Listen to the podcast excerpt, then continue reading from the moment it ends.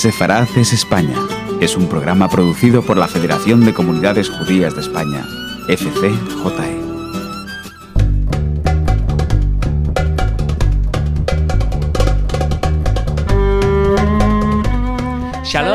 Raquel, ¿qué tal? Hola Jordi, muy bien. Bueno, hay que decir a todos los oyentes, hay que preguntarles qué tal les está tratando este 2014. Esperemos que bien y que tengan ganas de seguir oyendo historias de la historia y del presente de los judíos de España y el mundo, claro.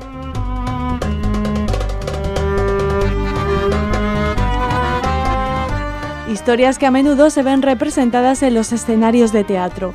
Son obras de teatro de judíos o sobre judíos puestas en escena en España. Todos los años, y esperemos que en este 2014 más que nunca, se presentan en nuestro país cada vez más obras que entran dentro de esa categoría, como por ejemplo el monólogo La mujer judía de Bertolt Brecht, que dirige e interpreta estos días en el Teatro del Arte de Madrid la actriz y directora María Porcel. Pues Judith es una mujer judía que está casada con un alemán, que además es, es, científico, es doctor. Entonces, en ese momento, precisamente los científicos y los doctores tenían mucho que ver en todo el movimiento antisemita que hubo. Entonces ella de repente ve que todo el mundo que tenía formado, pues como dice en ese trozo, era una mujer burguesa, con criados, rica, se va desmoronando poco a poco y decide huir porque porque van a ir a por ella, porque saben que es judía y saben, saben a qué puerta llamar para buscarla.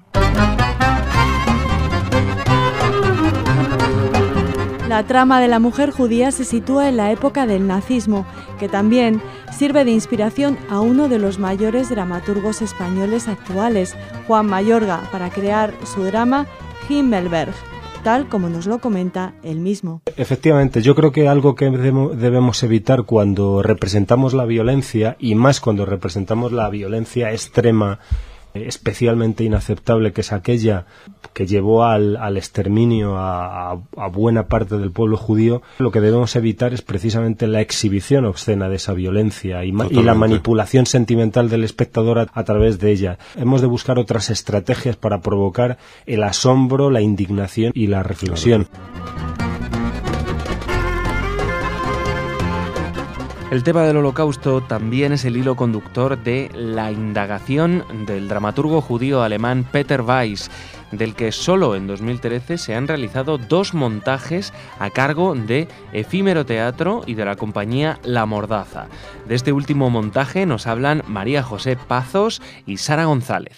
Es una obra eh, muy densa, eh, larga, muy cinco horas. Cinco horas. A, mí, cuando leí el texto me pareció apasionante, pero algo que pensé en lo que yo nunca podría participar porque era una obra muy, muy complicada de, de montar, con un reparto enorme, un texto muy duro, oratoria.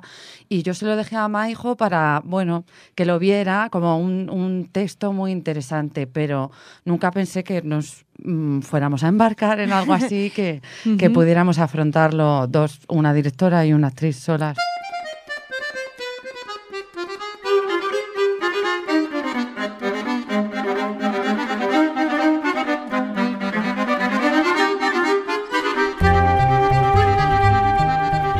No es el único dramaturgo judío contemporáneo habitual en las tablas españolas. Otro que se revisita siempre es el inglés Harold Pinter, de cuya relevancia nos habla la dramaturga Eva Varela Las Heras. No hay que olvidar que, que Pinter era actor, era director, era escritor, y entonces eso se traslada muy bien a sus piezas teatrales. Para un actor o una actriz es es una mina de oro trabajar un Pinter, ¿no? Porque él sabía muy bien cómo funcionaba un actor a nivel interno y toda su, su, dramaturgia y todos sus textos están llenos de pistas para los actores y para las actrices. Y, y, en ese sentido es toda una investigación y un reto y una aventura entrar en un texto de Pinter, más allá de las palabras, ¿no? Porque ya se sabe, Pinter era el maestro del silencio.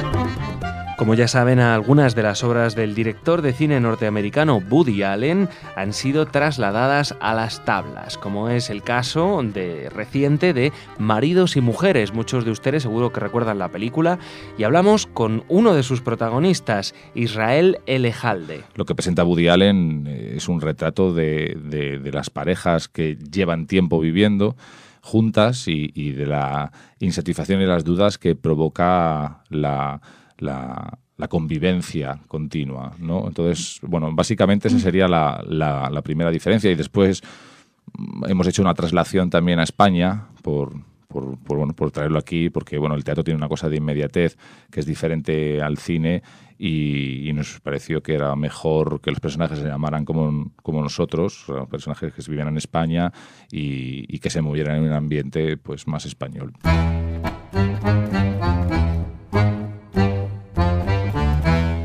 En nuestro país hay también obras teatrales creadas por judíos residentes aquí, como es el caso de Los Conversos, con cuyo autor Soli Volodarsky estuvimos charlando. Hace 13 años atrás estrenó una obra mía, por primera vez en Herbás, una obra mía que había sido estrenada en Londres y en, Madrid, Los Conversos, realmente muy compleja para, un grupo de, pueblo y sin, sin ninguna preparación teatral pero era una obra de temática judía y o quizá la primera que se haya escrito en, las épocas modernas sobre el problema de los judíos en España. El alcalde de Ras y las autoridades, por razones que podemos analizar luego, porque es un proceso muy interesante, estaban buscando una obra de interés judío, que no había.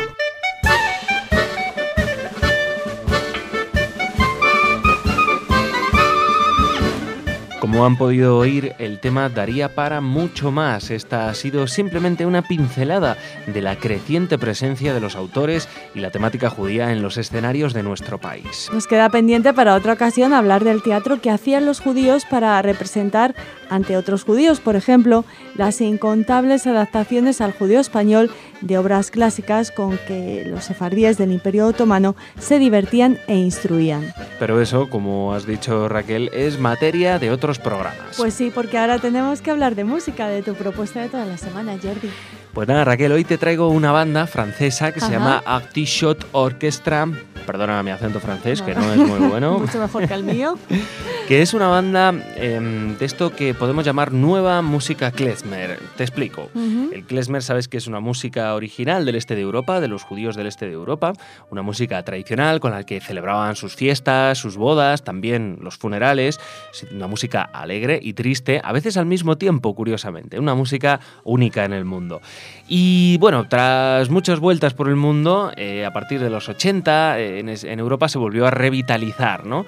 Y hay muchas bandas... A poner en valor, como se dice ahora, Jordi. Eso, se puso en valor. muchas bandas eh, miraron al repertorio, estudiaron las melodías, aquello que quedaba, ¿no? De, de, los documentos que nos hablaban de las letras, muchas de ellas en yiddish, esa lengua que hablaban también allí, y también esas melodías, ¿no? Casi siempre con violín, con clarinete, con acordeón, suelen ser sus instrumentos. Bueno, pasan los años y esas bandas, muchas de esas bandas, se reconvierten, es decir, dejan de lado ese repertorio más tradicional y se empiezan a componer nuevas canciones, ¿no? Composiciones que no se puede decir que sean de la tradición klezmer, claro, porque son nuevas, pero sí que guardan esa esencia, ¿no? O intentan mantener el aroma a klezmer. Bueno, Artishot Orchestra es una de ellas. Si te parece, vamos a escucharlo y que ya nuestros oyentes juzguen si a esto lo podemos llamar klezmer, nuevo klezmer o no, depende de, bueno, pues de lo tradicionales que seamos o, no, pero seguro la melodía es preciosa. Vamos a escucharles.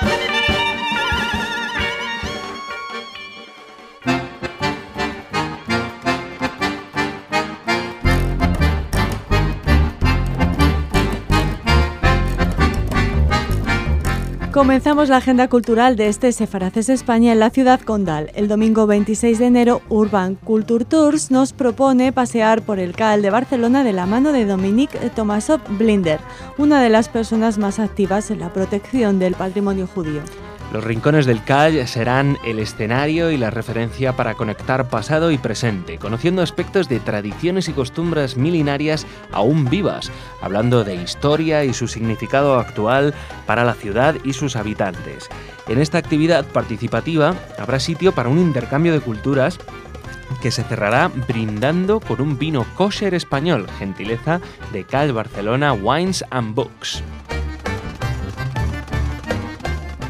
En el décimo aniversario de la Fundación Barenboim Said, la orquesta Westminster Divan, bajo la dirección de Daniel Barenboim, interpretará obras de Mozart y Beethoven. Esto será el 21 de enero a las 8 y media de la tarde en el Gran Teatro Falla. Y el mismo día, en Madrid, podremos asistir a la presentación del libro La Cibeles de Jaime Spilka en el Palacio de Cañete. Eso será a las 7 y media de la tarde. Spilka es judeo argentino y reside en España desde hace lustros. Psicoanalista, expresidente de la Asociación Psicoanalítica Argentina, es ex vicepresidente de la Asociación Psicoanalítica de Madrid. Su trayectoria profesional se nutre además de una interesante obra escrita con títulos como Creer en el inconsciente y la realización imposible. Vamos a explicar lo que va a hacer este autor. A través de cinco cuentos intenta destacar la identidad como el ornamento de una nada. Muy, Ahí queda eso. muy psicoanalítico. Totalmente. Inmigrantes, emigrantes, polacos, españoles, argentinos, ingleses, judíos, gentiles, psicoanalistas, comunistas, fascistas, boxeadores, mendigos, ricos, todos ellos, este enorme abanico de la sociedad, forman entre otros el interminable caleidoscopio donde se arma y se desarma constantemente la loca e imaginaria ilusión de unidad que llamamos identidad. Oye Raquel, y la siguiente propuesta es muy muy interesante y también nos muestra cómo a veces la historia de las mujeres ha quedado en segundo plano frente a la de los hombres y es porque en la Fundación Juan March, ahora lo van a entender a lo que me refiero, la historiadora del arte y música Consuelo Díez recorrerá a partir de la figura de Fanny Mendelssohn la historia de las mujeres compositoras, prestando especial atención a las compositoras españolas. Muy interesante. Por eso digo, porque es una historia que seguramente no conocemos, siempre que atendemos a los grandes nombres de la música clásica, pues son todos hombres, ¿no? Entonces hay que verlo desde otro punto de vista, ¿no?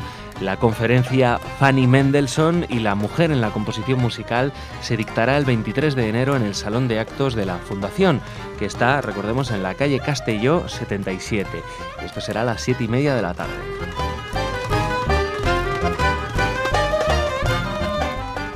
Más música, la de Víctor Ullmann en el Círculo, coincidiendo con la conmemoración del Día Internacional de la Memoria del Holocausto y Prevención de los Crímenes contra la Humanidad, el Círculo de Bellas Artes, con el apoyo de Centro Sefarat Israel, la Embajada de Alemania y el Centro Regional de Información de las Naciones Unidas para Europa Occidental, acoge un concierto en el que María Garzón interpretará, acompañada de un piano, una serie de movimientos de las sonatas del compositor Víctor Ullmann. El 8 de septiembre de 1942, el músico polaco Viktor Ullmann fue deportado al campo de concentración de Terezin. Allí desarrolló una intensa labor como pedagogo, pianista, crítico y director de orquesta. Der Kaiser von Atlantis, el emperador de la Atlántida, es su obra más insigne que compone y estrena en 1944 antes de ser trasladado a Auschwitz, donde murió en la cámara de gas el 18 de octubre. Este concierto tendrá lugar el 27 de enero en la Sala de Columnas del Círculo de Bellas Artes de Madrid.